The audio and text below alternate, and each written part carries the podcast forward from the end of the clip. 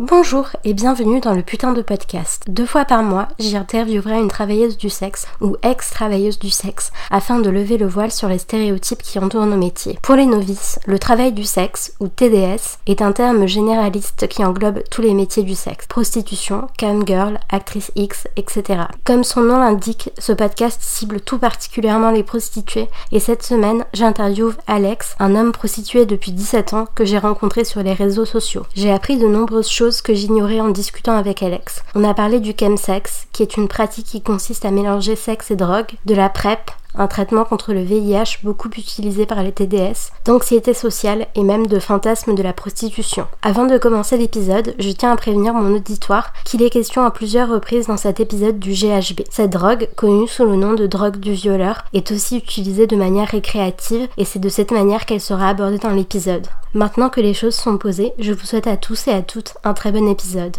Alors, pour commencer, Alex, est-ce que tu peux te présenter? Alors, euh, j'ai 38 ans, ça fait 17 ans que je tapine. Je fais des dessins que pas mal de monde trouve bien, mais que pas grand monde n'achète. Puis voilà, sinon j'ai toujours fait aussi euh, un taf alimentaire à côté. T'as fait quoi comme taf alimentaire? J'ai beaucoup bossé dans des hôtels, j'ai livré du sang, des organes, j'ai travaillé dans une imprimerie, j'ai bossé dans beaucoup d'hôtels différents. D'accord. Donc t'as jamais été euh, uniquement tapin, t'as toujours fait tapin et euh, autre job? En fait, quand j'étais que tapin, ça m'a angoissé parce que je me suis senti obligé de, de dire oui à tout. Mhm. Et comme je suis très cigale et pas du tout fourmi, j'arrive pas à mettre de côté. Mhm. Donc quand ça marche, je j'arrive pas à garder ce que je gagne. Mhm. Les périodes où ça marche pas, quand il y a un plan euh, qu'il faut accepter, que tu veux pas accepter. euh, Enfin moi là, c'est la situation où je, où je peux pas continuer ce taf là comme ça. D'accord. Il il faut pas que je me sente euh, obligé. Euh, mais c'est pareil dans des tafs alimentaires aussi. Si je, si je passe tout mon temps à faire ça, euh, ça m'angoisse terriblement. Les CDI, j'aime pas ça. Donc c'est pareil, je fais du mi-temps. D'accord, donc tes tafs alimentaires, c'est toujours à mi-temps. C'est souvent à mi-temps, c'est souvent juste assez pour payer mes frais fixes. D'accord, donc ton Voilà. loyer. Voilà. euh, Voilà. D'accord. Ok. Donc ça c'était pour la présentation. Euh, les jobs que tu as fait. Donc euh, pourquoi le TDS et pas un autre job? Du coup la réponse c'est que tu supportes pas euh, à la fois. le- En fait tu fais moitié-moitié. Ouais, je fais moitié-moitié.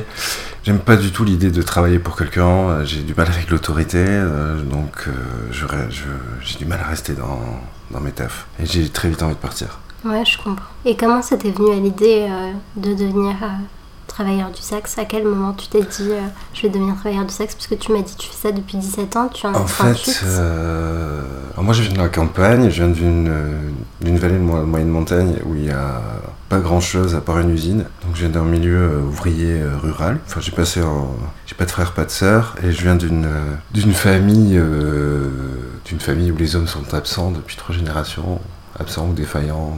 Donc j'ai été élevé par des femmes et je, quand je suis arrivé après à Lyon pour mes études, euh, j'étais complètement perdu. Je comprenais pas les, comment les gens fonctionnaient, ni les mecs, ni les meufs, ni, ni tout ça. Mais par, enfin, j'étais toujours, enfin, mes premiers rapports sexuels, j'ai eu, je les ai eus à 19 ans. Et mon premier rapport sexuel avec une, une fille, c'était à 19 ans.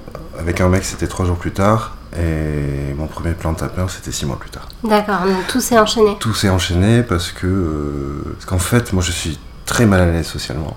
Mhm.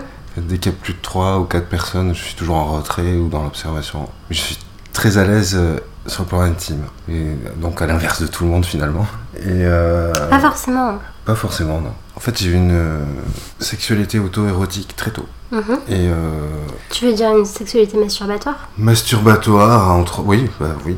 Et euh, mais dans l'imaginaire aussi, et euh, enfin, j'ai un imaginaire très, très développé, et, mais je faisais ça tout seul, et j'étais très à l'aise en fait avec mon corps. J'avais visité mon corps de fond en comble déjà avant de rencontrer quelqu'un. Et donc, euh, quand j'ai commencé, c'était comme une révélation pour moi, parce que c'était, j'étais enfin à l'aise en fait. D'accord. Et Donc, c'est un commencé- fantasme que j'avais depuis très jeune. Donc alors attends, quand t'as commencé, tu parles de ta sexualité ou du tapin De tout a un peu com- commencé en même temps. Donc, donc en arrivant à Lyon, j'ai rencontré des gens euh, un peu bizarres, un peu chelous comme moi, et euh, alors qu'avant, euh, j'arrivais pas à me conformer en fait aux jeux de séduction, à toutes ces choses-là. Je... Donc j'avais pas rencontré de gens en fait finalement avec qui, euh, avec qui m'entendre bien. Et quand j'ai commencé, euh, je suis devenu un peu boulimique de gens, un peu, puis parce que en, Un en peu, plus, un, peu, un peu quoi, pardon? Un peu boulimique de rencontres de, de gens, de nouvelles personnalités, de, de gens différents, parce qu'en fait, je viens, je viens d'un endroit très, très reculé, on va dire. Et mis à part les 15 potes que j'avais eu pendant toute euh, ma jeunesse, je n'ai rencontré personne d'autre. J'avais pas accès aux films, pas de disques, pas de livres. euh, donc, euh, c'était- c'est un- j'avais besoin de diversité, j'avais besoin de voir le monde. Et je suis...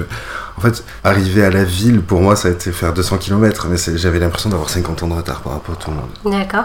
Et euh, je me suis senti terriblement con. euh. Donc il a fallu que je lise beaucoup, que j'écoute beaucoup de musique, que je vois beaucoup de films, que je me, ref- que je me fasse une culture en fait. Je, parce que je me suis senti vraiment stupide. Et euh, Qu'est-ce qui t'a fait te sentir stupide? C'était les gens? C'était. euh, c'était... bah, je sentais une énorme différence en fait, socioculturelle avec tout le monde. D'accord. Parce que tu viens d'un milieu plutôt rural, euh, Ouais. plutôt ouvrier. Ouais. D'accord. Et donc, euh, je me suis senti faire beaucoup de retard socioculturel qu'il m'a fallu que je comble. Donc, je suis, enfin, j'ai travaillé toute mon enfance, j'ai très bien travaillé à l'école et je suis arrivé au bac, j'ai eu 14, mais je savais même pas que les prépas ça existait. Mhm. Euh, donc, je me suis retrouvé à la fac, mais là, à la fac, euh, à la fac, j'étais déjà ailleurs, donc j'avais plus besoin de travailler en fait. T'étais déjà ailleurs, c'est-à-dire ailleurs, j'étais parti de mon milieu. De... dans le milieu artistique, euh, dans le dessin. N- Non, j'étais parti de mon milieu original. D'accord. J'étais parti de chez moi. D'accord. j'avais besoin de ça. Et euh, c'était ça qui me motivait euh, scolairement avant. Et donc là, j'avais plus cette motivation-là. Et, euh, et j'allais plus du tout en cours. Et, euh, En fait, ce que tu dis, c'est que tu étais bon à l'école quand tu étais en milieu rural pour avoir accès à la ville, et qu'une fois que tu as eu accès à la ville, tu plus besoin. Voilà, c'est ça. Donc j'ai un peu lâché. J'ai fait trois ans de fac quand même. Mais bon, je- c'est là que j'ai commencé à tapiner. c'est là que j'ai commencé à voir plein de gens. Mais en fait, c'était compliqué pour moi parce que ça se faisait pas dans un cadre social. Je n'arrivais pas à aller dans des bars, dans des soirées, des cadres communautaires, par exemple. Je, enfin, je, je me sentais pas à l'aise. Donc euh, c'était toujours des gens individuels ou euh, ça, c'était toujours dans un cadre intime. Est-ce que tu dirais que tu souffres d'anxiété sociale? Euh, oui, clairement, je pense. Enfin, après. euh, Pas diagnostiqué, mais. non. Moi, j'ai du mal à poser des mots sur ces choses-là parce que je voudrais pas arriver à pathologiser une, une vision du monde. Mais tu dis que c'est une vision du monde et en même temps c'est quelque chose que tu Oui, te oui, sens pas sûr. capable de faire. Après moi je suis pas là pour te Oui, oui, oui. Diagnostiquer, tu vois, je suis pas là pour dire euh, Mais euh, oui, clairement, enfin, je... les transports en commun, ça m'angoisse, les files d'attente, ça m'angoisse, les... les foules, ça m'angoisse. oui, donc il y a une certaine anxiété sociale un petit peu quand même. Les rapports sociaux, je trouve ça vain aussi, donc euh, Alors, qu'est-ce que tu trouves vain dans les rapports sociaux? Parce que l'ambition de sociale, je trouve ça vain. la quoi L'ambition sociale. L'ambition sociale, c'est pas les rapports sociaux, parce que tu disais les tête à tête, ça te dérange pas, les. Ouais, Ouais, ça, je trouve que c'est un rapport intime, c'est pas un rapport social. d'accord. Ok. C'est pas. euh, Pour moi, l'intimité, c'est euh, le nombre de personnes. C'est comment expliquer ça? J'ai toujours une tendance misanthrope, plus ou moins. Et alors, je sais pas si c'est cette misanthropie, elle vient du, euh, d'une angoisse sociale, justement. D'accord. Ou que je maquille en misanthropie. Donc que tu taquines. Que je maquille, hein. que, je, que je fais passer pour de, pour de la misanthropie. Ah, parce que c'est plus confortable. Mais euh, après, moi, je, enfin, j'ai toujours été persuadé qu'on est dans une société euh, décadente, que euh, l'ambition sociale qu'on nous vend, j'ai jamais adhéré, donc j'ai jamais adhéré finalement à l'idée de travail, vu que j'ai vu toute ma famille euh, à l'usine toute sa vie pour euh, finir avec rien. Euh, Enfin, je voulais pas ça, quoi, parce que de toute façon, c'est qu'un piège. C'est un piège pour, euh, pour passer à côté de sa vie, je pense, finalement. Donc, euh, j'ai jamais voulu tomber dans ce piège-là, et dans ce que je considérais être un piège. Et ça a eu un... est-ce que ça a eu un impact sur toi, sur ta vision euh, du travail notamment? Oui, bien sûr, parce que je pense que, de toute façon, dans, enfin, surtout en France, je trouve que c'est un pays très, euh, très fermé, très fait de cercles hermétiques les uns aux autres. Et que le progrès social qu'on nous vend par l'éducation, par l'école, par tout ça, tous ces trucs-là, au final, euh, ben, c'est du vent. Donc, euh, j'ai vu toute ma famille euh, croire à ça. On m'a dit il faut travailler, il faut travailler, bien travailler tout le temps, tout le temps. Il faut être un bon travailleur. Et ils n'avaient pas trop de conscience politique. Donc, moi, j'étais un rejet de ça. Et donc, vu que j'avais déjà ce fantasme-là, passer au travail du sexe, de tapiner, c'est quelque chose que j'ai très vite fait. D'accord. Et, euh, et là, j'ai trouvé déjà de l'argent plus facile, plus rapide. Donc tu as, tu as commencé à tapiner. Parce que tu dis que c'était un fantasme, déjà, moi Ouais. j'aimerais bien savoir d'où ça vient. D'où ça vient, je ne sais pas. Mais ça vient de très très. Je me rappelle, j'avais eu 13 ans, j'avais déjà cette idée-là, je crois. D'accord. Euh, D'un film, d'un bouquin. je sais pas, ouais, je sais pas parce que parce que j'ai très peu de références culturelles justement euh, De cette époque-là. Donc euh, Bon, après, ça vient forcément, euh, ça vient forcément aux oreilles. Je pense de quelqu'un de 13 ans à un moment ou à un autre que c'est quelque chose qui existe. Mhm. Moi, j'ai pas beaucoup de support d'imagination, donc je faisais un peu feu de tout bois. D'accord. Donc euh, peut-être que ça, ça m'est tombé dessus à un moment. Mais euh, déjà, pour revenir euh, à ta situation quand tu étais étudiant, Ouais. à la base, quand tu es parti étudier dans une grande ville, Ouais. est-ce que tu étais boursier? Est-ce que tu avais de quoi vivre? J'étais pas boursier, j'avais une petite aide de mes parents, mais qui me suffisait pas. Donc il fallait que je travaille un peu. En fait, depuis que j'ai depuis que j'ai 13 ans, je travaille dans les champs les étés. Donc j'ai beaucoup déjà travaillé euh, avant 18 ans et, euh, et puis là pour continuer pour mes études euh, qui ne m'intéressaient plus, enfin je trouvais pas de motivation déjà, donc euh, j'ai trouvé cette source de revenus là qui m'a bien aidé. Mhm. Donc ton premier plan, tu disais? Alors mon premier plan, euh, donc c'était un fantasme que j'avais, j'avais pas fait de démarche, euh, je fantasmais déjà aller euh, dans la rue. Mhm. Je l'avais jamais fait. Mais un jour, on m'a proposé, un mec avec qui j'aurais jamais couché, qui m'a proposé beaucoup d'argent. Il m'a proposé 300 euros pour un plan soft, euh, c'est-à-dire un plan, euh, un plan oral, Donc un plan oral, c'est une fellation. une fellation. Voilà. D'accord. Donc j'y suis allé, euh, curieux et excité en fait par la Tu l'avais rencontré dans quel... euh, C'était sur un site de rencontre. D'accord. Parce qu'à l'époque, les applications n'existaient pas encore, euh, mais il y avait quand même des sites et c'était encore euh, la fin de- du Minitel. D'accord. Ça remonte. Ça ne rajeunit pas tout ça. Donc il m'avait proposé euh, 300 euros, j'y suis allé, curieux, euh, comment ça se passe? Bon, ça se passe un peu comme les autres plans que j'avais déjà fait. euh. Mais voilà, moi j'avais quand même le blocage de faire ça avec quelqu'un euh, avec qui je n'aurais pas couché. Mais euh, fait qu'il y ait cet argent en jeu m'excitait terriblement. C'est- Enfin, j'étais très curieux de voir comment ça allait se passer. Donc ça s'est pas très bien passé dans le sens où moi j'étais réticent au début, qui m'a plus ou moins forcé euh, à nous mettre en route. Et après il a été euh, dominateur, mais je me suis senti laissé faire. Et au final, euh, ça a fini qu'il a fini par me baiser sans que je lui donne mon accord. Je lui avais dit non. Et donc j'ai un peu... De ce, de ce moment-là, euh, je me rappelle pas trop. Bah, je me rappelle juste euh, le Coldplay qui passait. euh. Bref, donc c'était une assez mauvaise expérience. euh, Donc euh, tu as commencé le travail du sexe par un viol. Ouais, ça fait pas longtemps que j'appelle ça comme ça. Ouais, ça t'a pris du temps de le verbaliser comme tel? Ouais, euh, je me suis souvent demandé si c'était pas ce que j'étais venu chercher. Ah, ah oui, donc tu retournes la charge de culpabilité contre toi-même. Ouais, ouais. Mais après, c'était un- une chose que j'ai beaucoup ruminé à ce moment-là, avant de recommencer. Puis j'ai recommencé, là, je me suis, euh, je me suis carrément, euh, carrément mis dans, mon profil que, que je cherchais des rapports tarifés. Et, euh, et là, je suis tombé sur des gens euh, gentils, avec qui ça s'était passé très bien, très respectueux. Et en fait, de chaque plan, je, me, ressortais avec, euh, avec mon argent, je ressortais avec des moments qui s'étaient plutôt bien passés. Et je me suis aperçu que chaque plan me donnait aussi énormément de confiance en moi. Et euh, c'est quelque chose que j'attendais pas. Donc, entre le moment où tu as eu ton premier plan qui Ouais. était un viol et le moment où tu as remis ton annonce, en fait, c'est pour toi, qu'est-ce qui fait la différence? Est-ce que le fait déjà que ce soit quelqu'un qui t'ait proposé la première fois versus le fait que ce soit toi qui propose ensuite, ça a changé les choses? Je sais pas si ça a changé les choses, j'étais toujours dans la même démarche de curiosité, de qu'est-ce que c'était que ce rapport-là. Mhm. Et donc je cherchais une diversité. Euh, sans a priori, sans, sans savoir ce qui allait se passer. Mais je me, je me considère souvent comme, euh, c'est bizarre de dire ça, comme cobaye de moi-même, Mhm. dans le sens où je me mets dans des situations qui sont pas forcément agréables, ou que je sais par avance que ça va être plus ou moins foireux pour voir comment ça va se passer. Du coup, tu dirais, c'est moi ça me sonne comme une mise en danger. Mhm.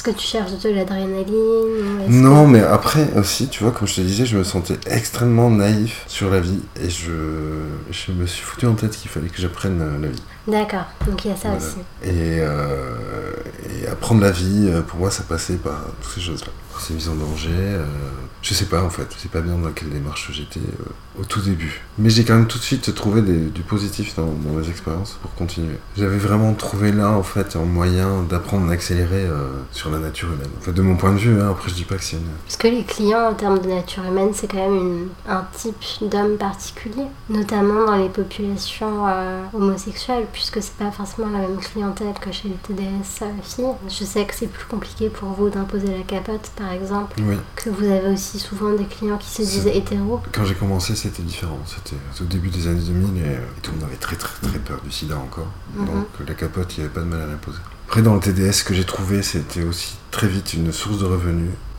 qui me permettait de pas m'impliquer socialement. D'accord.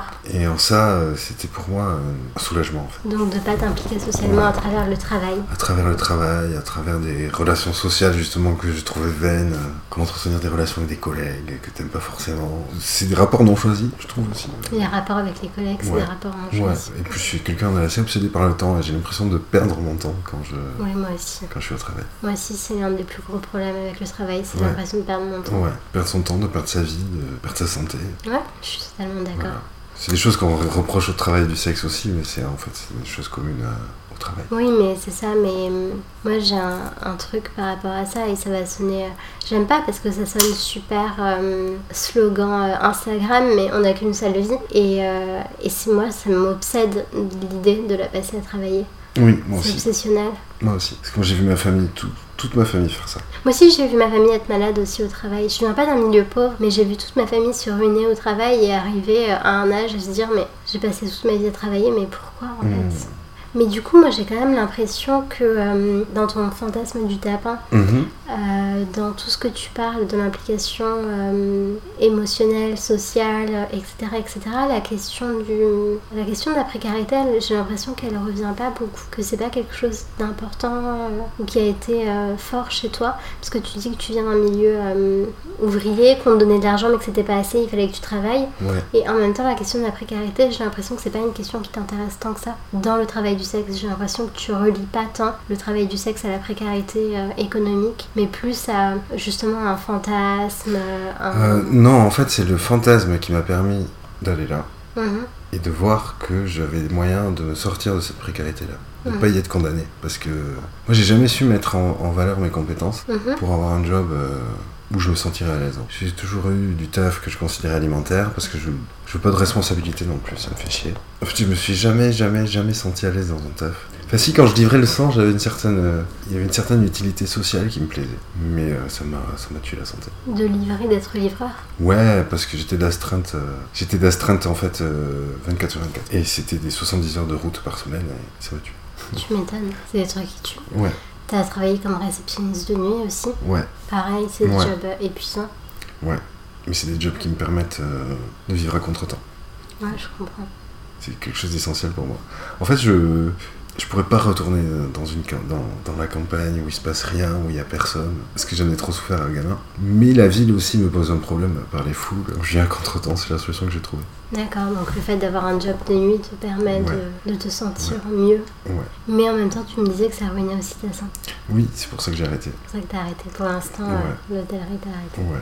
Mais là, je vais devoir recommencer. Donc, je pense que je vais faire de l'intérim pour pas rester tout le temps dans un même euh, cycle. D'accord. Et euh, Toujours dans l'hôtellerie je, je procrastine beaucoup là. Il faut que j'ai deux mois pour trouver. D'accord. J'ai pas trop réfléchi encore. Et là, alors oui, la précarité, euh, la précarité, euh, si elle est toujours présente, c'est-à-dire que moi je suis à moins 500 depuis depuis 20 ans. Et en fait, de la précarité, j'ai justement jamais réussi à vraiment me sortir dans le sens où, où j'ai toujours eu besoin de faire soit du tapin, soit de l'intérim, et soit de, de sortir très difficilement du cycle, euh, loyer, taf, loyer, taf, loyer, taf, et au final être toujours pris par la, par la gorge. Donc euh, le tapin, c'est ce qui me paye en fait les extras, ce qui me paye une bonne partie, qui me paye une partie de mon loyer, et qui me paye euh, tout ce dont j'ai besoin. Est-ce que t'es déclaré? En fait, je suis déclaré comme artiste et je vends et ce que j'ai besoin de déposer sur mon compte, je le déclare comme des ventes d'œuvres. D'accord. Mais en fait, on m'a jamais posé de questions à la banque sur ce que je Non, mais dépose. moi aussi, pareil. J'ai déposé pendant 3 ans, on me pose pas de questions. Du moment que t'es déclaré, c'est bon. Tu leur dis, euh, je suis déclaré, c'est Mm.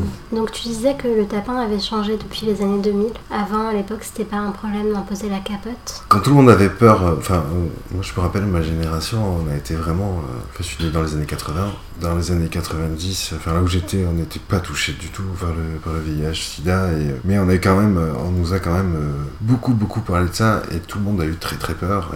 Et, et quand j'ai commencé, tout le monde avait encore très peur, donc c'était naturel de baiser avec une capote. Aujourd'hui, avec l'arrivée de la PrEP, avec l'arrivée de des trithérapies, avec l'arrivée de tout ça, c'est plus difficile oui d'imposer la capote.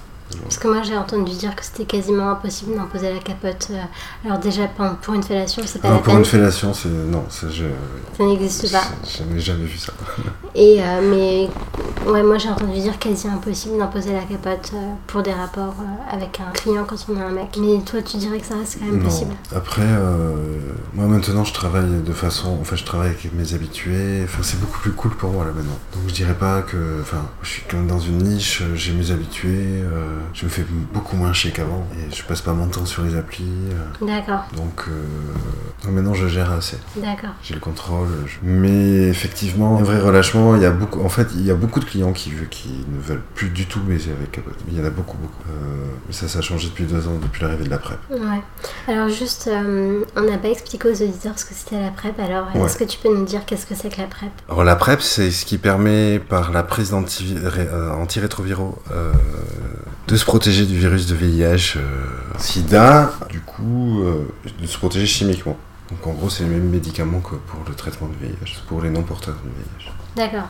C'est un médicament qui est quand même beaucoup plus euh, accessible aux hommes qu'aux femmes, puisqu'il me semble que c'est pas du tout la même chose pour nous. C'est le même médicament, euh, sauf que les hommes ont la possibilité de le prendre euh, de manière euh, interrompue. C'est-à-dire qu'ils peuvent commencer ça deux jours avant le rapport et arrêter leur traitement deux jours après et être protégés. Pour, euh, pour les femmes, il faut 21 jours de prise continue Ouais, pour être protégés. Mais il faut savoir que ceux qui la prennent, la prennent en continu aussi. Enfin, chez les escortes, euh, tous ceux qui prennent la PrEP la prennent en continu aussi. D'accord. Tout le monde la prend en continu. Donc pour toi, la PrEP, c'est plutôt une invention positive? Disons que ça permet de se protéger. Après, euh, moi j'étais dans la démarche de prendre la PrEP et de pas le dire. De le, proté- de, de- de le prendre. PrEP pour me protéger, mais de pas le dire à vos clients pour justifier l'utilisation du, du préservatif pour pouvoir se protéger de tout le reste. Oui, bien sûr, parce que la PrEP Voilà. protège du VIH, mais Voilà. pas des autres euh, MST. Il faut le rappeler. Euh, tac, tac, tac. Moi, j'avais la question euh, comment ça se passe le TDS quand on a un mec déjà? Euh, Est-ce que tu vois des différences avec tes collègues féminines? Bah, La première différence euh, que je vois, c'est qu'on n'est pas en danger physiquement. Qu'on qu'on est moins en situation de, de se retrouver avec euh, une agression physique. Tu crois, toi? Bah, on est sujet à la beaucoup plus, enfin on- on- de la même façon on peut être sujet à une domination euh, morale. Mais le rapport de force physique euh, est beaucoup moins en notre défaveur, je pense. On, on a moins à faire attention aux mecs violents, D'accord. je, je pense. Après, euh, moi de ce que j'ai vu, c'est qu'on a tous et toutes tellement une- un rapport différent au, au tapin qu'on est- enfin, je, je trouve qu'on est vraiment tous très différents les uns des autres. D'accord. Qu'on a tous une façon de. Enfin, moi je sais que ça fait 17 ans que je fais, que je fais ça et, euh, et tout au long. Enfin, au début, au milieu, maintenant, je fais pas ça de la même façon, je fais pas ça avec les mêmes risques, je fais pas ça. euh, Donc ça me paraît très dur de, de généraliser. D'accord. Et de m'exprimer à la place de tous les mecs, à la place de tout. Ouais, d'accord, ok. Non, c'était juste ton point de vue. Toi, est-ce qui te semble. euh, c'est toi, tu trouves que c'est moins dangereux? Peut-être qu'un autre mec dirait qu'au contraire, c'est plus dangereux parce que euh, il peut tomber sur euh, des homophobes qui veulent juste tabasser des putes mecs ou des choses Ouais, comme j'ai ça. pas eu ce. Le danger, en fait, il n'est pas physique, il est sur la prise de risque. Tant par les drogues que par le, le non-port de la capote, que pour tout ça. Ouais, on peut peut-être développer là-dessus. Ouais. Euh, Il y a beaucoup de clients qui proposent des plans avec de la drogue. Oui, en ce moment, ben, le, le il est- ça se diffuse beaucoup. Alors, qu'est-ce que le chemsex? Alors, le chemsex, c'est euh, des plans cul avec de la drogue. Euh, en général, en ce moment, ce qui tourne beaucoup, c'est le GHB, euh, les catinones, c'est-à-dire euh, la 3-MMC, euh, la 4-MEC. Il y a la, la Tina aussi qui tourne beaucoup, c'est des méthamphétamines. Tout ça, c'est des méthamphétamines en fait. Non, GHB, je ne sais pas exactement ce que c'est, euh, mais c'est du détergent à la base. D'accord. Ok. D'accord. Je connaissais pas. Euh, en fait, le GHB provoque la métabolisation, euh, je crois, du GBL qui est produit par le corps, mais euh, enfin, c'est en somnifère. Ouais. On peut faire des overdoses de ça très rapidement. En fait, le problème du GHB, c'est qu'il faut euh, euh, espacer ses, euh, ses prises. Ouais. Donc, il faut très bien doser euh, au millilitre près ce que tu prends et espacer ses prises de X temps. Donc, euh, alors moi déjà, euh, j'aime pas trop. j'ai- j'aime bien prendre des drogues, mais alors, ce genre de drogue je n'aime pas parce que moi j'aime pas le. Je n'aime pas me droguer, être sur la main sur le, sur le chronomètre pour savoir quand est-ce que je dois me droguer ou pas. Mhm. un truc que je j'envisage pas. Je, je voudrais pas avoir de discours négatif sur les chemsex, ni forcément trop positif, tu vois, c'est pareil. Mhm. Chacun a ses façons de, de s'évader. euh, moi, j'aime prendre des drogues. J'aime beaucoup ça. Mais euh, je ne fais pas dans ce contexte-là. Pas avec les clients, tu veux dire? Pas avec les... Non, pas avec les clients, non. Avec les clients, je prends un peu. Mais euh, vu que j'ai une bonne expérience des drogues, je sais, je sais ce qui sera... Ce que je pourrais supporter et rester en totale maîtrise de moi et de ce qui se passera. D'accord. Après, moi, avec les applications de, de type Grinder, ce genre de choses, Donc Grindr qui est une application de rencontre Ouais, pour de mecs, rencontres. Euh, pour mecs homosexuels. Ouais. Les rencontres sont tellement codifiées. euh, c'est, en fait, c'est très facile. euh, Sur ta taille, sur ton, ton origine ethnique, euh, la taille de ton sexe, si tu prends du. Tu prends des drogues, euh, si tu te protèges. euh, très vite, tu trouves des gens qui sont adaptés à ça et tu fais des plans à la chaîne et, euh, les gens se consomment. Ce que je voulais dire sur le chemsex, c'est que les applications, à mon avis, vu qu'elles cadrent beaucoup la rencontre, elles enlèvent tout risque à la rencontre. Le risque émotif, le risque, le risque affectif. Et à mon avis, ces démarches de chemsex, ou les démarches avant de baiser, de baiser bareback, De baiser quoi de baiser bareback, sans, sans capote, Ah d'accord. à l'époque c'était beaucoup plus dangereux. Euh, à mon avis, c'est une réintroduction du risque dans le, dans le rapport. Le chemsex. Ouais, le chemsex. Où, les, où tout est conduite à risque en fait. D'accord. Et c'est quelque chose euh, dont j'essaye de rester à l'écart. D'accord. Donc en général ou uniquement avec les clients Surtout avec les clients. Surtout avec les clients. Ouais. D'accord. Parce que je me suis retrouvé aussi, enfin j'avais un client qui avait pris du G, euh, du GHB, et euh, qui a fait un G-Hall. Un quoi? Un D-Hall, c'est une surdose. Et donc il, est, il respirait encore, donc, mais il était endormi, parce qu'en fait c'est un anesthésiant. Et donc moi je ne l'ai pas, je l'ai pas abandonné, et je suis resté là longtemps, en attendant qu'il se réveille. Et ça a duré 3 heures. Donc à son réveil on s'est un peu engueulé, parce que j'ai voulu le faire payer. Et euh, donc c'est pour ça que je fais plus de plans euh, escorte Avec de la drogue. avec de la drogue. Ouais, je comprends. J'ai pas envie de veiller les gens, j'ai pas envie de, de les amener à l'hôpital, parce que j'ai surtout pas envie de les abandonner non plus, donc euh, Ouais, je peux comprendre. Surtout qu'il peut y avoir mise en danger d'autrui. exactement. Ça peut te retomber dessus, Voilà. donc c'est un peu emmerdant. Voilà. Ok. Je te laisse réfléchir si t'as dit le, tour de ce que tu voulais dire sur le chemsex. Je voudrais pas stigmatiser l'usage de drogue. L'usage du drogue avec, le- sexe, en fait, c'est vraiment cette pratique. euh, en fait, euh, en fait j'ai pas vraiment d'avis euh, défini. Je voudrais pas juger à la va-vite, parce que c'est des plans dans lesquels je me suis retrouvé, dans lesquels je me suis senti à l'aise, certains, d'autres beaucoup moins. Tout dépend avec les gens avec qui tu le fais.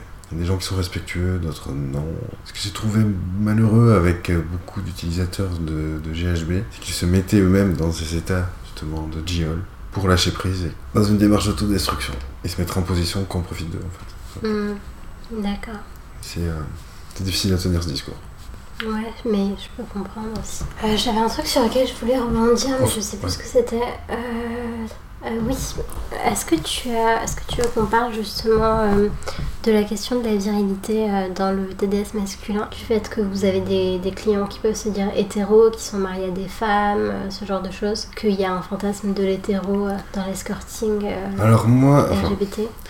alors moi déjà dans le fait que je comprenne pas personne quand j'avais quand j'avais quand j'avais 20 ans, 19 18 ans, le fait que tout ce qui était rapport de séduction, en fait ce que maintenant je pourrais appeler euh, patriarcat ou la mise en place de- du rapport économico-sexuel, tout ça, j'apprenais rien du tout de tout ça et je comprenais pas euh, comment ça se passait. Je j'arrivais pas, je n'ai jamais réussi à me définir euh, hétéro, euh, bi ou même homo.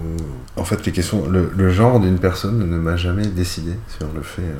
Donc tu es plutôt pansexuel en fait, tu corresponds plutôt à cette définition. Mais que ce soit. En fait, c'est. euh, J'ai vraiment du mal à me mettre une étiquette. Ouais, c'est ça, t'aimes pas les étiquettes? Je. Même l'âge, en fait, l'âge, le, le genre d'une personne, même son physique, j'y suis très, très peu sensible en fait. Ce qui m'attire chez quelqu'un, ça serait plus son rapport à, à son corps, son, la façon de l'habiter. Donc je suis très à l'aise avec les corps vieux, avec les corps jeunes, avec les corps qui sont considérés comme pas beaux, euh, qui sont. même les corps malades. Je suis très à l'aise, ça me pose pas de problème. Donc euh, on était où On voulait pas de virilité. Parce que moi j'avais entendu dire que euh, dans l'escorting euh, gay, il y Mhm. avait euh, ce fantasme de l'hétéro euh, ultra viril. Ouais. Je voulais euh, savoir si c'était compliqué de trouver des clients, si euh, toi t'avais des retours là-dessus, des choses à dire. Après peut-être que t'as rien à dire là-dessus, c'est pas grave. Après, moi, je me présente, euh, je me présente comme bi avec les clients. Effectivement, ils fantasment ça. Mais en même temps, c'est très pratique pour moi parce que ça leur met des barrières, dans le sens où ils vont tout de suite s'interdire de tomber amoureux ou me faire euh, quelque chose comme ça. Parce que je leur dis que je vis avec une fille. Mhm. Et euh, la plupart sont au courant. Et c'est un fantasme qu'ils ont, effectivement. Mais comme tout plein de fantasmes, C'est des mecs. Ils ont tout plein de fantasmes, tout plein de, de fétichisation de, de tout n'importe quoi. D'accord. du bi, de l'hétéro, du rebeu de banlieue. Ouais. Ça va, c'est. Enfin, Fantasmes coloniaux, voilà, fantasmes. exactement. Ouais. Et après, euh, mais c'est, ça se retrouve aussi dans, euh, dans nous, ce qu'on peut proposer. hein. Enfin, moi, j'ai un, un nom de, un nom de pseudo euh, qui, qui va droit là-dessus, quoi. Donc, euh, Dans le fantasme de. Dans. euh, Le fantasme de la bisexualité. ouais, D'accord, c'est. euh, T'as choisi de mettre ça en avant dans ton pseudo. ouais. D'accord. Euh, je pense que c'est le bon moment pour aborder la question que tu voulais aborder tout à l'heure sur les différents types de clients. Donc tu me disais qu'il y avait différents types de clients et que tu voulais en parler.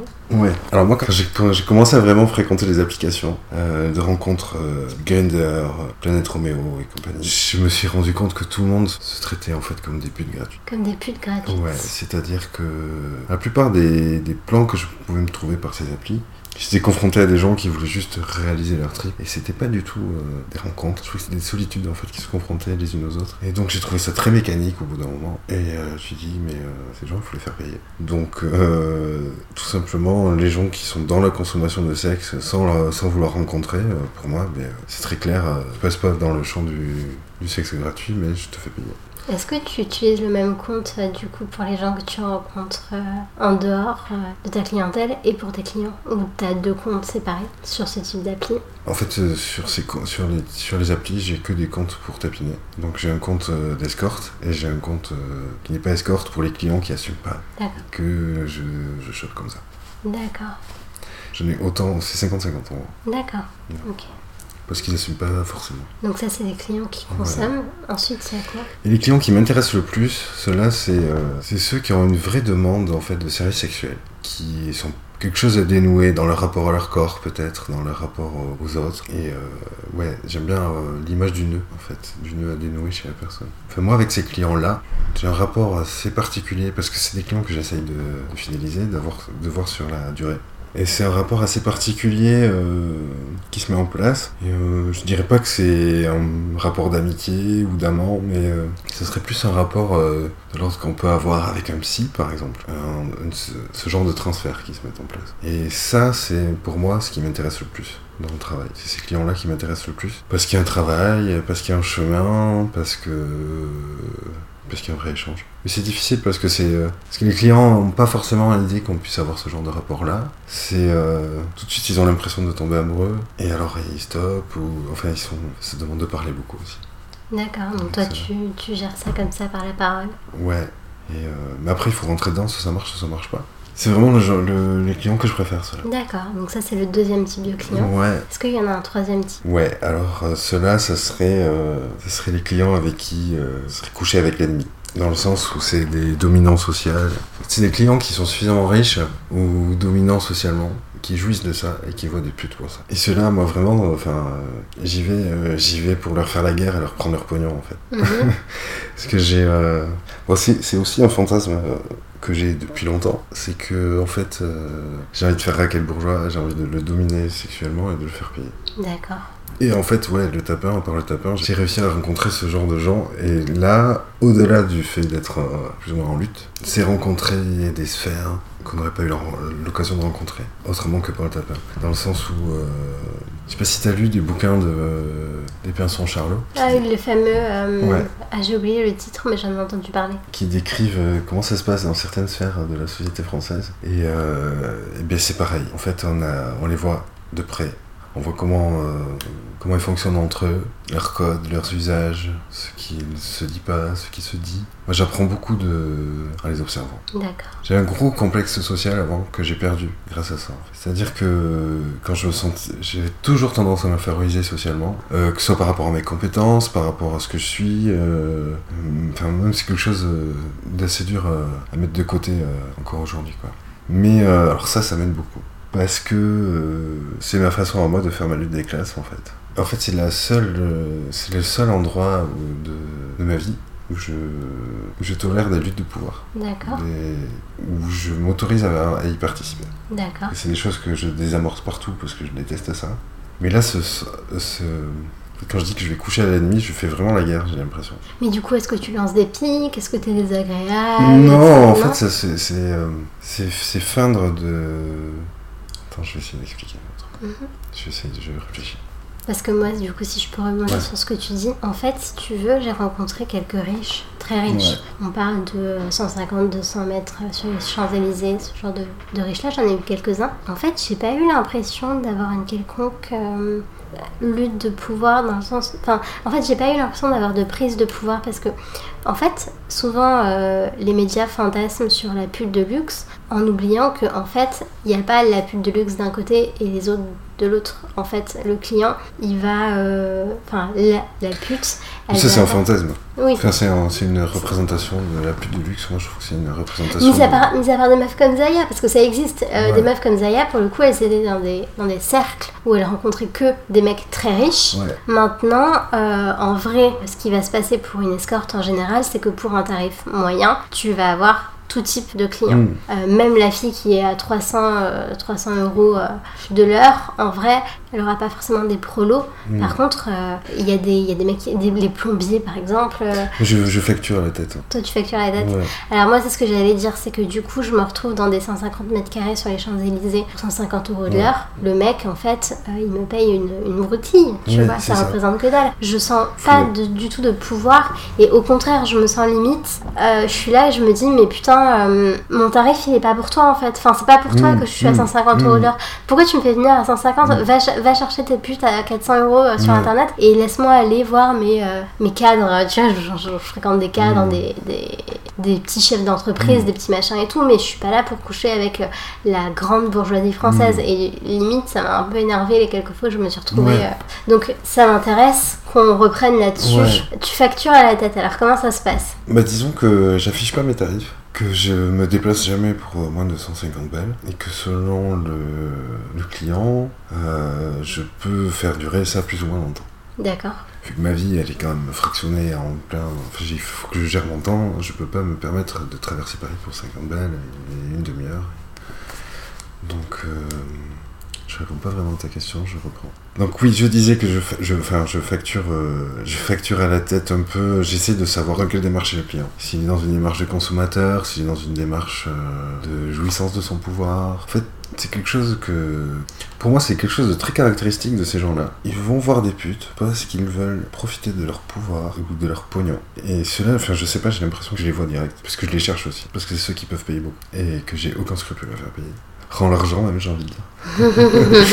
et donc quand tu sens que tu es face à un client comme ça, tu vas afficher des tarifs plus élevés. Ouais, c'est ça. D'accord. Parce que de toute façon, euh, pour ces gens, un tarif élevé est synonyme de qualité. C'est con, ils sont cons. C'est pas significatif des riches, hein, mais euh, enfin de la clientèle riche, la connerie chez les clients. Mais euh, je comprends ce que tu veux dire. Ok. Euh, Est-ce qu'on a fait le tour des trois types de clients dont tu voulais parler Oui, après, euh, c'est les trois types de clients que moi je fais. Je dis pas qu'il y a que trois types de clients dans la seule. D'accord. C'est les clients que moi je fais. Après, euh, moi j'ai beaucoup appris en, ter- en, en termes de comportements sociaux en observant les clients, en observant comment ils se comportaient. Parce que j'ai pu en voir certains sur de longue durée, sur un week-end, sur une semaine. Je les ai observés à l'étranger, je les ai observés dans des situations de négociation avec d'autres personnes. Et de, cette- de ces observations-là, en fait, moi j'ai appris à me comporter après professionnellement avec ces gens-là. Parce que en tant que graphiste, par exemple, j'ai été confronté à... J'ai pas mal bossé comme graphiste aussi. Et, euh, et c'est pareil, hein, on se fait prendre, euh, se prendre pour des cons par des gens qui ont plus de pouvoir. Et euh, donc c'est pareil, c'est des relations de pouvoir à, établir, des relations de, de, de clients. Cadrer les clients, c'est une chose dont j'aurais été complètement incapable avec mon, complexe social Mhm. et que j'ai appris avec ça. C'est marrant parce que justement, moi je lisais les hum, conseils aux jeunes graphistes euh, qui sont donnés pour pas négocier les tarifs, pour les machins et tout. Et je lisais ça je me disais, mais ça s'applique aux putes en fait. Et en fait, on a les mêmes. euh, su- Surtout, il y avait des trucs du genre. euh, quand un, quand un client vous propose une très grosse somme d'argent euh, pour faire le visuel, mais veut pas vous payer d'abord, il faut pas le faire. Mm. Et je me disais aussi, c'est pareil pour les putes, c'est pas parce qu'on nous propose euh, une grosse somme d'argent que la grosse somme d'argent elle va arriver forcément. Donc il faut rien faire avant d'avoir été payé. Donc, euh, ouais. Alors, moi je te propose qu'on passe une petite pause. Ouais. Et euh, de toute manière, euh, on va pas. Il n'y a pas 150 000 autres trucs à dire. J'ai encore quelques questions. Mais Donc on va peut-être plus discuter, de re- rediscuter des mêmes sujets. Oui, mais c'est pas grave. Donc on va revenir sur. euh, T'es pas content de ce que t'as dit sur la PrEP et le chemsex Après, j'ai été contre parce que, euh, pour avec les mêmes arguments que tout le monde, dans le sens où c'est de la chimie, c'est, euh, ça entraîne euh, un relâchement général. En fait, je suis. La PrEP, c'est un très bon outil qui protège. Et euh, il faudrait que tout le monde l'apprenne pour, euh, pour endiguer l'épidémie. Euh, parce que le problème, c'est ceux qui sont contaminés et qui ne le savent pas. Et qui contaminent tout le monde. Et euh, donc je me suis décidé un jour à prendre la PrEP, justement, pour ces conditions, pour, pour ces raisons-là. Et, et là, le test VIH est revenu positif. Merde. Donc je me suis senti un peu con sur la question, en fait. Mhm. Donc forcément, je peux maintenant, je peux pas avoir d'autre avis que de dire de, la prendre, en fait. Et j'étais très vindicatif avant, et puis euh, maintenant, bon, je me dis que si j'avais fait les démarches six mois plus tôt, ça aurait été différent pour moi. Mhm. Parce que du coup, t'avais quand même eu des plans à risque avec des clients. Peut-être des habitués, des choses comme ça. Non, donc t'avais vraiment jamais eu de rapport proté- Non, non protégé, protégé non, avec un non, client. voilà. D'accord. C'est pas de. Félicitations. Voilà. Soigner, des- soigner ses dents avant de sucer les. D'accord, mais je comprends mieux du coup ton point de vue sur la PrEP, mais c'est super intéressant. Mhm. Et du coup, par rapport au chemsex, est-ce qu'il y a des choses que tu voudrais corriger? Disons que moi j'adore le sexe avec les drogues, mais dans un cadre euh, privé, avec des gens euh, dont je sais avec qui je suis à l'aise dans l'intimité depuis longtemps. Et ça j'adore. Après faire ça avec des inconnus de façon systématique, euh, c'est là que ça devient problématique à mon avis parce que on cherche la drogue, On se met en danger et, euh, et après il y a plein de pratiques différentes euh, qui sont des- beaucoup plus à risque que d'autres. Par exemple, le slam, euh, le slam, c'est le nom pour dire une injection de, une injection. Une injection de quoi? De, en général, c'est la 3M. D'accord, C'est des drogues euh, de la famille des catinones. d'accord. Je pense qu'il y a beaucoup de gens qui sauront pas ce que ça veut dire, mais c'est pas très grave. Et, euh, mais c'est des drogues qui tournent, qui tournent pas mal depuis, euh, depuis quelques années, en fait, qui sont très associées euh, au chemsex et euh, avec le GHB. Euh, et donc, c'est des drogues qui font que le rapport sexuel est très bon et on tombe facilement dans une addiction. Dans une addiction, dans une polyaddiction, euh, à la fois au sexe, aux applications et aux drogues. D'accord. Donc, drogue, application, sexe. Voilà. Donc tout ça aboutit à des prises de risques. Et notamment, euh, notamment en fait, il y a une grosse recrudescence des petites C en ce moment dans le milieu chemsex à cause du slam et des échanges de seringues. D'accord. Voilà. Mais le problème euh, du chemsex, c'est que c'est qu'il y a toute une sorte de mots, euh, toute une galerie de nouveaux mots qui sont apparus pour dire, par exemple, le slam. Pour une injection, on appelle ça un slam. On dit plus drogue, on dit chems. Dit pas méthamphétamine, on dit tina. Voilà. D'accord. Tout est beaucoup, tout est rose bonbon. Tout est heureusement, tout Voilà. ça c'est des caches misères. Voilà, c'est ça. Et j'ai eu, j'ai eu des clients en fait qui étaient, euh, qui étaient réguliers avec moi avant et que j'ai vu vraiment euh, tomber dans cette addiction-là, dans, dans cette polyaddiction-là et vraiment changer. Vraiment changer, rechercher plus que ça de manière mécanique. euh, quand j'ai revu, il n'y avait plus du tout le même feeling entre nous. En fait, il y a beaucoup de, de clients qui ont une cinquantaine d'années, qui sont très bien insérés socialement et qui tombent là-dedans, qui prennent des risques sans s'en rendre compte et qui en font prendre donc du coup Aux escortes. aux escortes. Alors maintenant, beaucoup, euh, en fait, beaucoup de beaucoup d'escortes euh, font le choix de de plus utiliser de préservatifs et de De prendre la PrEP. de prendre la PrEP et puis euh, des antibiotiques quand il faut. D'accord. Est-ce que tu penses que c'est un sujet qui est suffisamment abordé euh, Est-ce que tu penses que la prévention, elle est faite suffisamment par rapport au chemsex, par exemple, à la polyaddiction, à ce genre de choses? Parce que moi, j'en avais jamais entendu parler, par exemple. J'ai l'impression que c'est connu dans les milieux LGBT, mais pas trop ailleurs. Pas trop ailleurs, non, mais non, c'est vrai. Mais dans les milieux LGBT, par contre, je trouve qu'on en parle beaucoup. Peut-être pas forcément des bonnes façons, peut-être pas en tirant les bons traits, les bons, les bons fils. Hmm. Parce que c'est des addictions communautaires, mais après, c'est à chaque fois des cas individuels, et l'addiction, elle vient répondre à quelque chose d'individuel. Donc c'est très, très compliqué de, de dire c'est cause de ça. Mais je pense que, en fait, nous, escortes, euh, même ceux qui pratiquent, euh, bien insérés dans la communauté LGBT, je dirais, on est, on est quand même bien informés là-dessus. Les clients ne le sont pas forcément. Et c'est difficile d'informer les clients. Parce qu'en tant qu'escorte, quand, on les, quand, on, quand on les informe, on est vu comme des rabat-joie. Donc euh, on n'a pas le plan, et puis ça passe à autre chose, quoi. Donc euh, c'est c'est compliqué de faire la prévention. C'est-à-dire que les escortes sont pas là pour ça. Et en même Ouais. temps. euh, Alors, j'avais cru voir passer euh, une fois une association euh, LGBT de prévention sur un site d'escorte euh, LGBT. Je sais plus si tu te rappelles de la publi. Et qui, avait été critiquée. La démarche avait été critiquée, mais euh, je sais pas. euh, Si, ils mettent en avant la PrEP Ah ouais, c'est pour ça. Ouais, je pense. Mm. L'exemple de la PrEP, parce que la PrEP a fonctionné à San Francisco. Mhm. Dans le sens où elle a complètement éradiqué l'épidémie. Parce que tout le monde a pris la PrEP. Donc, entre ceux qui étaient sous PrEP, ceux qui étaient traités, et le dépistage massif qu'il y a eu, en fait, l'épidémie à San Francisco, elle, elle a vraiment plongé. Quoi. Ici, on est toujours euh, stable à 6000 contaminations par an.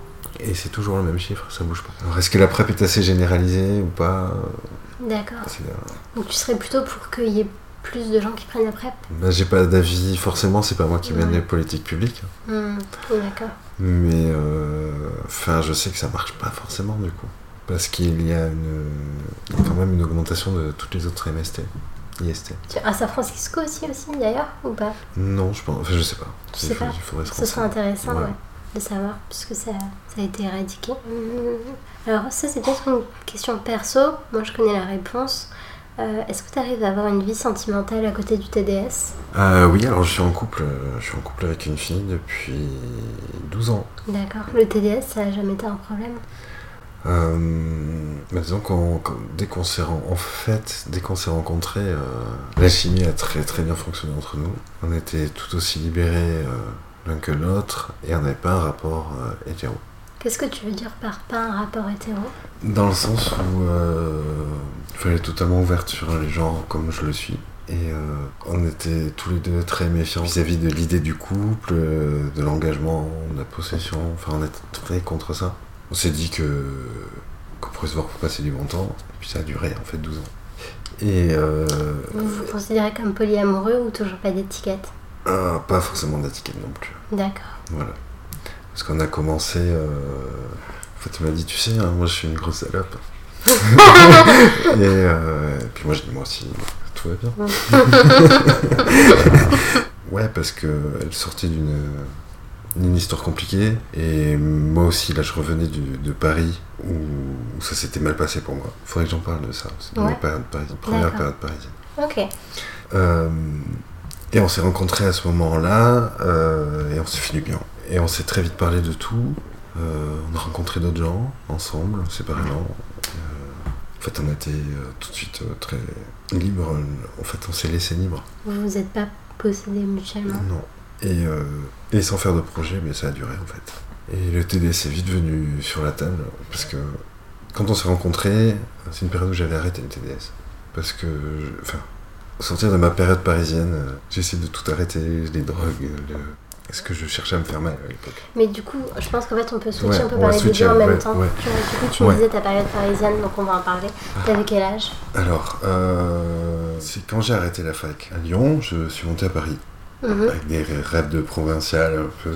Je les vends mes dessins. Et en fait, euh, ça s'est assez mal passé. Je me suis retrouvé dans une coloc avec des gens euh, que j'appréciais pas, que je connaissais pas. Euh, on était les uns sur les autres. euh, et, euh, et je suis vraiment devenu très misanthrope à cette époque-là. Parce que j'ai très mal vécu Lego collectifs qu'on peut trouver à Paris. Qu'est-ce que tu appelles ego collectif? Ce sont des dominants géographiques. Oh là là Une question qui amène encore une autre Voilà. question. Voilà, c'est ça. Euh, Mais j'ai pas ma réponse du coup. Qu'est-ce que c'est l'ego collectif Ouais, et qu'est-ce que c'est que des dominants euh, Hmm, géographiques? Est-ce que c'est la mentalité parisienne qui te plaisait pas, la mentalité dans ta coloc? J'ai vécu à Londres et je me suis senti beaucoup plus, beaucoup mieux. Mhm. Et alors quand je suis, à alors, quand je suis arrivé à Paris, euh, j'ai trouvé les gens euh, complètement fermés. J'ai trouvé que c'est, je trouve que c'est une société fermée qui les gens se jugent beaucoup trop, je- à mon goût. Et quand je suis arrivé à Paris, j'étais vraiment en galère et, euh, et là, je me suis tourné euh, vers des gens que moi je reconnaissais, mais qui eux ne me reconnaissaient pas. Dans quel sens? Dans le sens où, où je pense qu'à l'époque, ça se voyait que je venais pas du même endroit qu'eux. Et donc euh, que je ne partageais pas le même langage, les mêmes repères socioculturels, tout ça. Je suis allé voir des gauchistes chez qui avec qui j'aurais pu m'entendre. Je suis allé voir, euh, je suis allé voir plus des ASOPD. euh, ça marchait pas non plus, tu vois, parce que je sais pas. Je, je sentis jamais légitimé, ni légitime, ni à demander une aide. Mhm. Donc, euh, donc je me suis retrouvé à Paris euh, très seul, très très seul. Et, euh, et clairement, à cette époque-là, j'avais envie de tuer tout le monde. À ce point-là ah ouais, j'avais envie de tuer tout le monde, j'avais envie de me faire du mal, euh, genre... euh, c'était une société pourrie. euh, ouais, j'avais envie de mettre le feu, quoi. Et donc je me suis servi du tapin pour me faire mal. D'accord. Et euh, autant c'est vital d'avoir un radar à connard euh, ou un relou, ce radar-là, euh, tu peux en faire plusieurs choses. Tu peux soit les éviter, soit y aller vers ces gens-là. Et ce que, ce que j'ai fait en fait, euh, en fait j'ai été dans une démarche où je reproduisais mon premier plan escorte qui s'était mal passé. Qui est un viol, donc. Ouais, je reproduisais ce genre de situation-là. Et en fait je pensais me faire mal, et je regardais, et je... j'avais un regard extérieur sur moi-même, et je me voyais faire ça dans cette démarche-là, avec plein de plans qui se passaient très mal, très limite au niveau du consentement, tout le temps. Et je me voyais expérimenter ça, et sans que ça me fasse quoi que ce soit. C'est ça qui m'a beaucoup interrogé. Et, euh, et en fait, je me suis dit que je faisais l'expérience d'une certaine invincibilité. Dans le sens où, faire ces expériences-là, en plus, je les faisais tout le temps dans le, dans le, cadre, euh, dans le cadre du tapin. Je à chaque fois que je me mettais dans cette démarche-là, je me faisais payer comme une sorte de retour sur expérience, en gros. En fait, je me suis rendu compte que ce que j'expérimentais, c'était le fait de se rendre invi- invincible Mhm. avant un plan. D'accord. Et euh, parce que je crois que dans mes rapports amoureux, intimes, avec les gens que j'aime, j'ouvre ma vulnérabilité. Et dans un plan tapin, en fait, on se rend invulnérable. Enfin, moi, je, je me perçois comme ça. Et c'est cette expérience-là que je faisais à l'époque, je Mais pense. t'as pas l'impression, du coup, que cette époque, elle t'a. Parce que moi, ce que tu me disais, c'est que tu sortais de ta période parisienne qui était une période très Ouais. négative. Donc, l'invincibilité dont tu me parles, elle t'a quand même atteinte, elle t'a Oui, touchée. oui. Avait. Bah oui, parce que, parce que je m'enfermais dans une... euh, Enfin, j'étais très associable, très... euh, Enfin, je tolérais rien ni personne. J'étais de très mauvaise compagnie. D'accord. Donc, euh, au bout d'un moment, j'ai eu un, réflexe- de survie, en fait. hein, où, euh, parce que j'avais de moins en moins de thunes, j'étais, je mangeais de moins en moins, j'étais comme ça, j'étais tout maigre, enfin, plus que maintenant. Et, euh, et, euh, et puis, j'avais plus aucune estime de moi-même. Enfin, c'était compliqué. Mhm. Donc, euh, j'ai eu un réflexe de survie, je me suis dit, j'arrête les conneries, je reprends mes études, je me trouve un taf. Et puis, voilà. Et donc au moment de reprendre mes études, eh c'est là qu'on s'est rencontrés. Euh, donc le, TDS est vite venu sur la table euh, quand on s'est rencontrés nos vies. Et euh, j'ai pas été jugé du tout. Ça m'a fait énormément de bien. Et en fait c'est la première personne à qui j'en parlais. Avant ça, t'en avais jamais parlé à À personne. personne. T'as pratiqué pendant combien d'années en solitaire 5 ans. 5 ans. En solitaire dans le sens où je n'en parlais à personne. Personne. Et personne. t'avais pas d'amis TDS J'avais pas d'amis TDS. Les autres TDS que j'avais vus, euh, je, je les avais sentis en concurrence vis-à-vis de moi et j'avais l'impression de me retrouver au taf, pareil, en concurrence avec des gens, avec des collègues. Donc euh, c'est pas un rapport qui m'a plu. Et donc à partir du moment où j'ai pu lui en parler, il y a des discussions qui se sont mises en place et moi ça m'a fait y réfléchir. Parce qu'avant je faisais beaucoup moins. J'intellectualisais beaucoup moins la chose, euh, je réfléchissais beaucoup moins à ce que je faisais et je l'assumais beaucoup moins aussi. Et ça m'a permis d'assumer tout ça et de...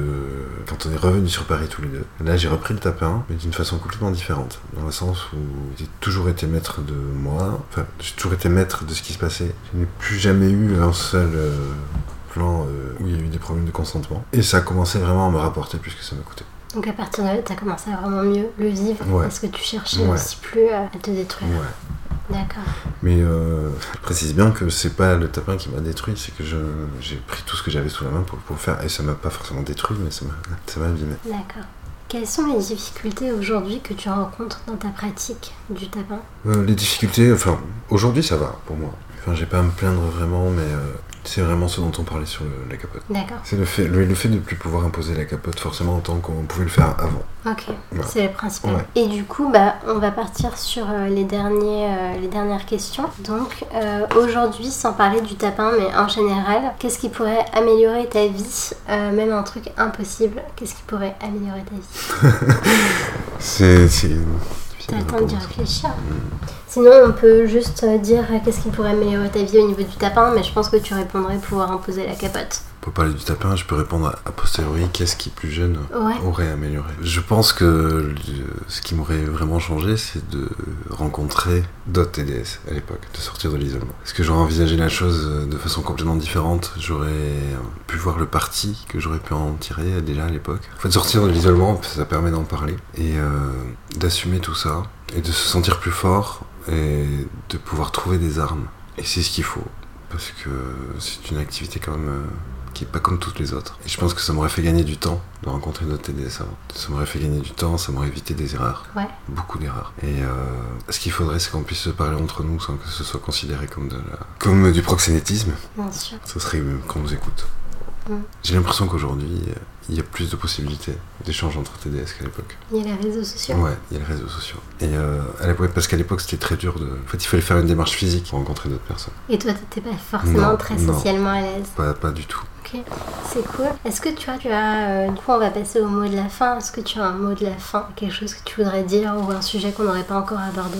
En fait, je voudrais parler des milieux militants, mais je sais pas trop comment. Parce que les milieux militants produisent un savoir va vers l'émancipation. Mais euh, ce savoir, il y a aussi ses gardiens. Et souvent, euh, quand on a besoin d'aide, on n'a pas forcément les bons mots, parce qu'on n'est pas forcément du bon endroit, qu'on partage pas forcément les mêmes codes, et on peut se sentir très vite exclu de ces milieux militants qui pourraient apporter de l'aide, et du coup, on va pas sonner, on va pas taper aux D'accord. Et euh, Parce qu'on appelle bon langage.